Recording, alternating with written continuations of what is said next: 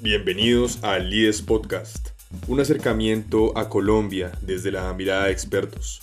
Buscamos entender las principales problemáticas del país y plantear soluciones razonables a los problemas de Colombia. La pandemia puso en evidencia muchas fallas de nuestro país. Una de ellas es el cubrimiento que tiene el gobierno sobre los efectos en salud mental de niños, niñas y jóvenes.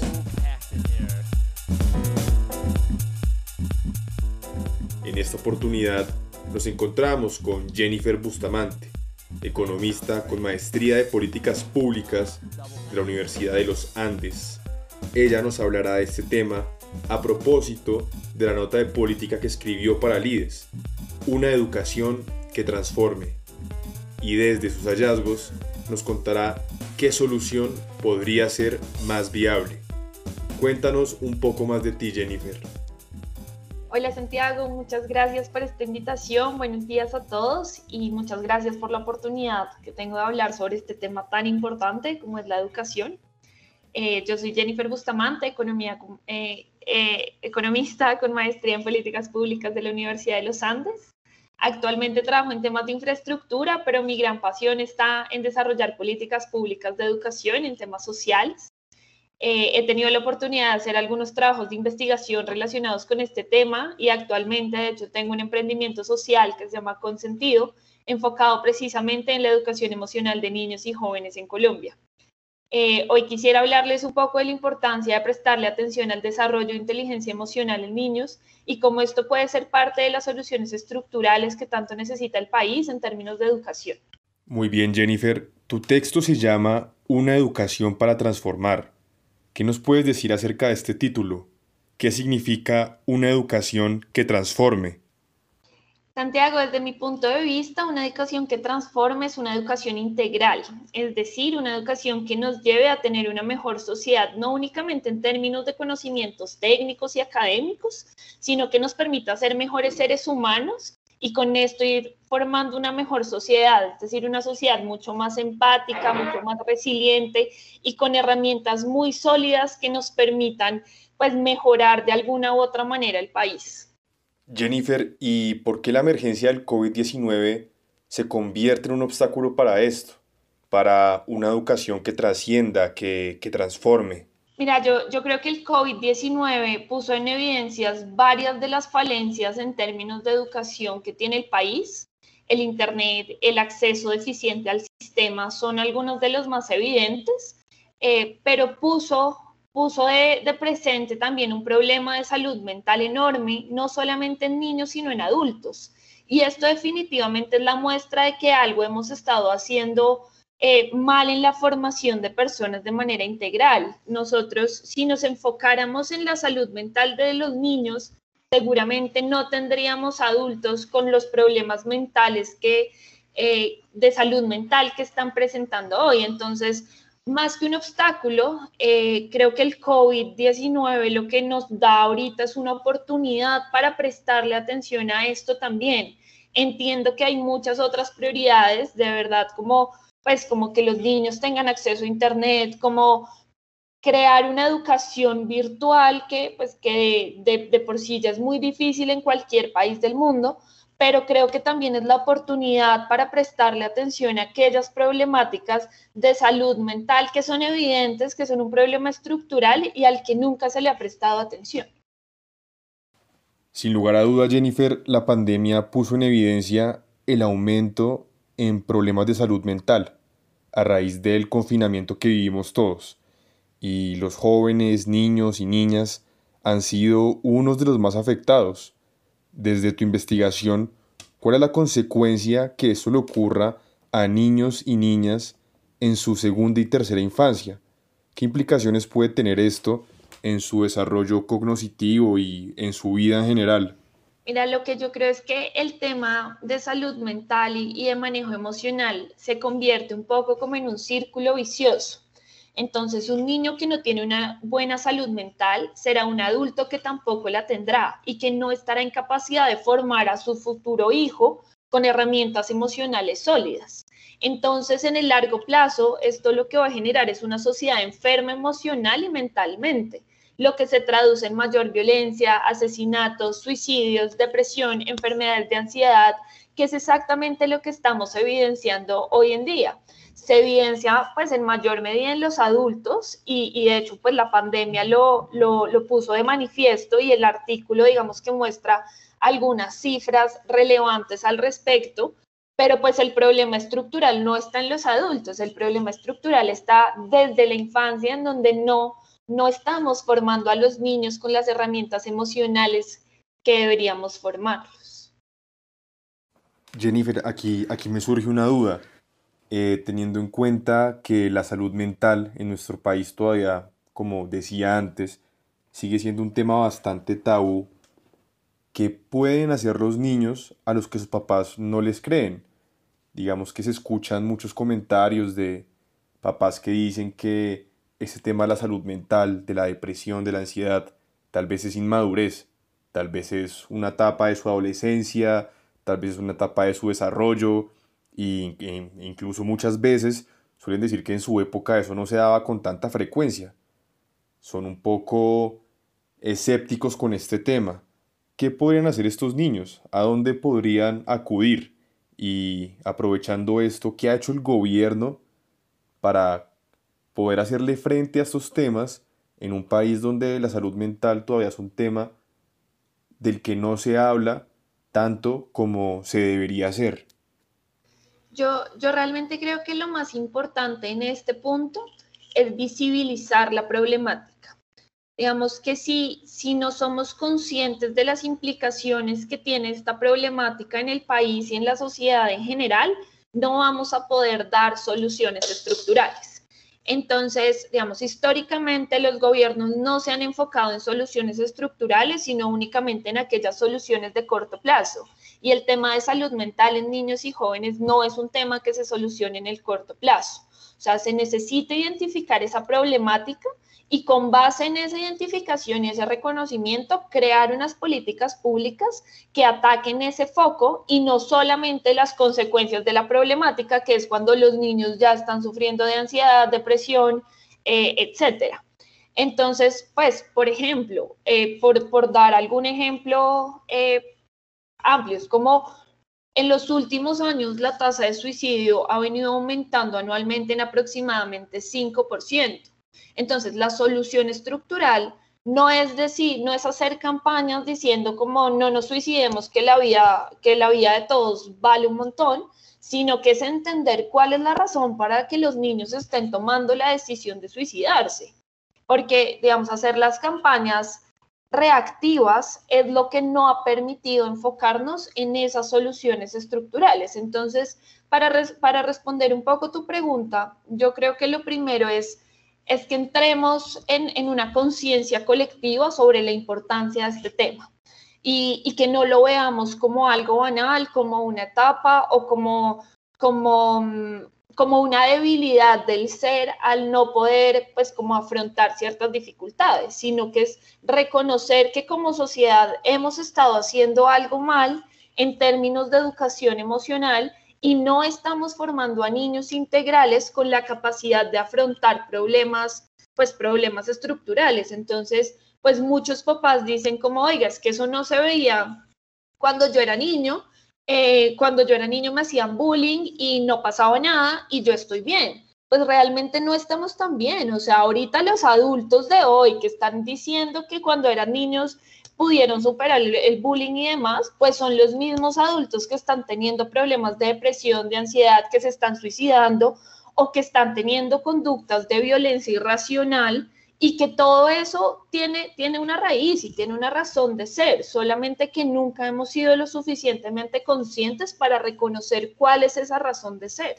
Jennifer, em, hace poco veía una estadística que demuestra que el 90% de los suicidios se podrían evitar potencialmente, pero en esta época hemos visto que existe un incremento en los suicidios. ¿Por qué crees que eso está pasando en este contexto? Que están aumentando los suicidios y otros problemas de salud mental como la ansiedad, em, la depresión, eh, etcétera. ¿Por qué crees que en este contexto que estamos viviendo, en esta etapa, está ocurriendo esto? ¿Será que estamos viviendo una consecuencia por no haber tomado medidas previas? Completamente de acuerdo y es, y, es por lo que estaba diciendo, es porque nadie le ha enseñado a los niños a identificar, reconocer y gestionar sus emociones. Entonces, un niño que no crece con herramientas emocionales sólidas será una persona que no podrá afrontar las dificultades de la vida y cuando éstas se presenten, sufrirán episodios de estrés, ansiedad, depresión y muchos van a terminar en suicidio porque no tienen ni idea cómo gestionar sus emociones. Entonces, como lo decía al principio, todo está ligado con todo y si no lo atacamos desde el, desde el foco, desde el problema estructural, pues más adelante eh, este problema se va a reproducir o en la adolescencia o pues en la etapa adulta. Jennifer, em, hace un momento mencionabas y también lo mencionas dentro de tu documento escrito, para aquellos que no lo han leído, una invitación a leerlo en las redes sociales del IDES. Jennifer muestra los efectos que pueden llegar a tener las crisis de salud mental sobre la vida individual y colectiva.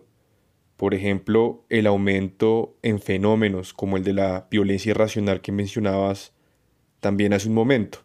Cuéntanos un poco más de esto.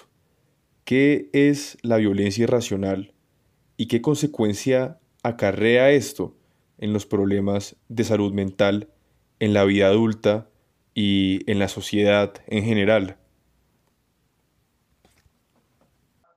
Sí, digamos, pues de nuevo, todo va ligado con todo y el manejo de las emociones va desde reconocer y estar en capacidad de nombrar lo que uno siente, llámese alegría, tristeza o rabia, hasta confiar en uno mismo, ser empático y tener la capacidad de reconocer las sensaciones que cada emoción trae consigo.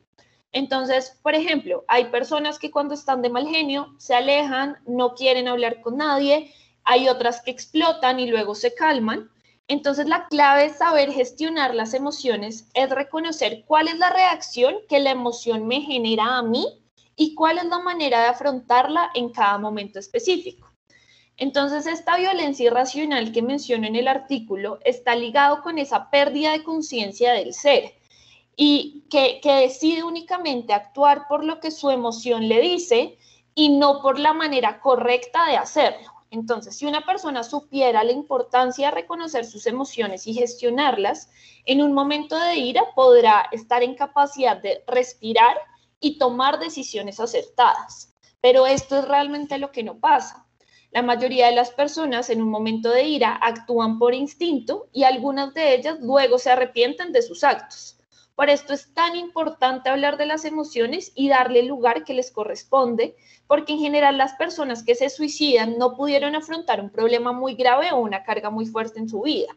Las personas que tienen riñas y que terminan en tragedias no pudieron controlar su instinto y actuaron irracionalmente, pero si esas mismas personas hubieran sabido sobre emociones, manejo de la rabia, resiliencia, confianza, empatía, etcétera, probablemente el resultado hubiera sido muy diferente.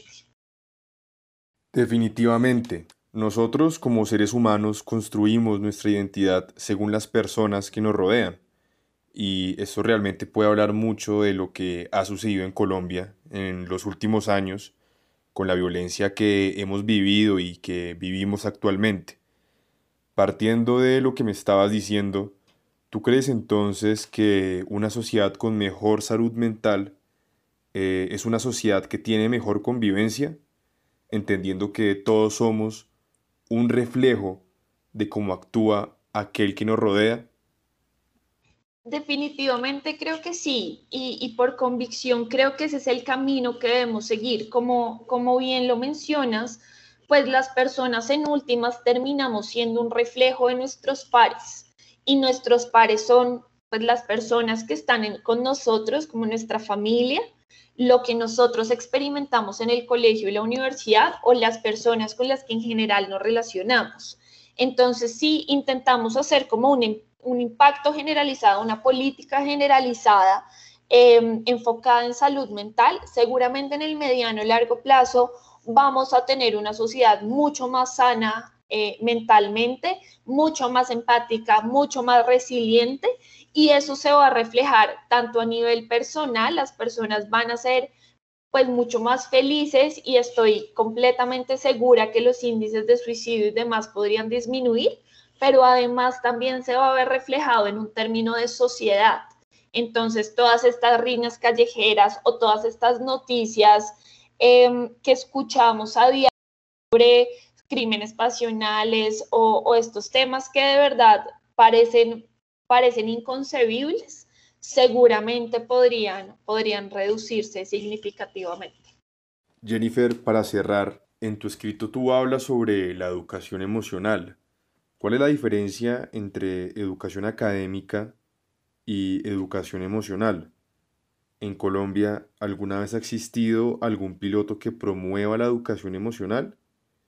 Y si no ha sido así, ¿qué políticas públicas se podrían implementar en este momento para construir desde la educación emocional y no solo desde la educación académica, que si bien es muy importante, a veces pareciese que se dejará a un lado la, educación emocional. De acuerdo. Mira, yo, yo creo que la educación académica pues está enfocada en conocimientos técnicos e intelectuales, matemáticas, ciencia, biología, etc. Y la educación emocional está enfocada en el ser, es aprender a identificar, reconocer y gestionar adecuadamente todo lo que se siente. El mundo ideal es aquel en el que exista un engranaje perfecto entre la educación académica y la educación emocional. En Colombia se han realizado algunos programas que, tienen como objetivo entender la dinámica emocional de los niños y los jóvenes. Eh, sin embargo, no se ha implementado de manera concreta y directa nada relacionado con incorporar eh, pues inteligencia emocional o salud mental dentro de, dentro de los colegios. Y realmente creo que una política pública necesaria que han implementado en otros países y que han tenido resultados muy exitosos es que de verdad creo que en Colombia debería existir de manera obligatoria desde kinder hasta 11 una materia enfocada en enseñar inteligencia emocional. Esa realmente creo que es la política que la política pública que se debería realizar en términos de, educación emocional en Colombia y que de hecho hay mucha evidencia internacional que demuestra que ha tenido muchos resultados muy buenos, eh, pues en términos de, resolución de conflictos, de disminución de depresión o ansiedad y también en disminución de las tasas de suicidio en todos los países. Definitivamente una conversación muy interesante y relevante.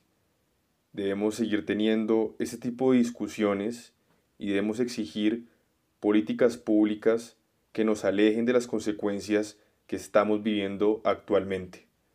Agradecemos de nuevo a Jennifer Bustamante por su participación en el episodio de hoy. También agradecemos a David García por toda la asistencia prestada en los temas de producción y los invitamos a que lean la nota de política de Jennifer. La pueden encontrar en todas nuestras redes sociales. Lides Colombia en Facebook, Instagram y Twitter. Síganos también en YouTube y esté pendiente de nuestros siguientes episodios. En la próxima entrega hablaremos sobre la restauración de ecosistemas forestales con invitados muy especiales. Jennifer, si quieres, danos un mensaje de despedida y con esto finalizamos. Santiago, muchísimas gracias por todo. Eh, creo que me gustaría cerrar diciendo que la transformación del país es algo en lo que todos podemos contribuir, en mayor o en menor medida todos podemos aportar de alguna manera y eso es lo que nos llevará a tener una mejor sociedad. No dejemos de lado o no subestimemos la importancia de la salud mental y de la educación emocional, porque esto es lo que nos acercará cada vez a tener el país que, que estoy segura que todos soñamos. Entonces, pues nada, eh, con, eso, con eso me gustaría cerrar. Muchísimas gracias por, por todo, Santiago, eh, y a por esta invitación.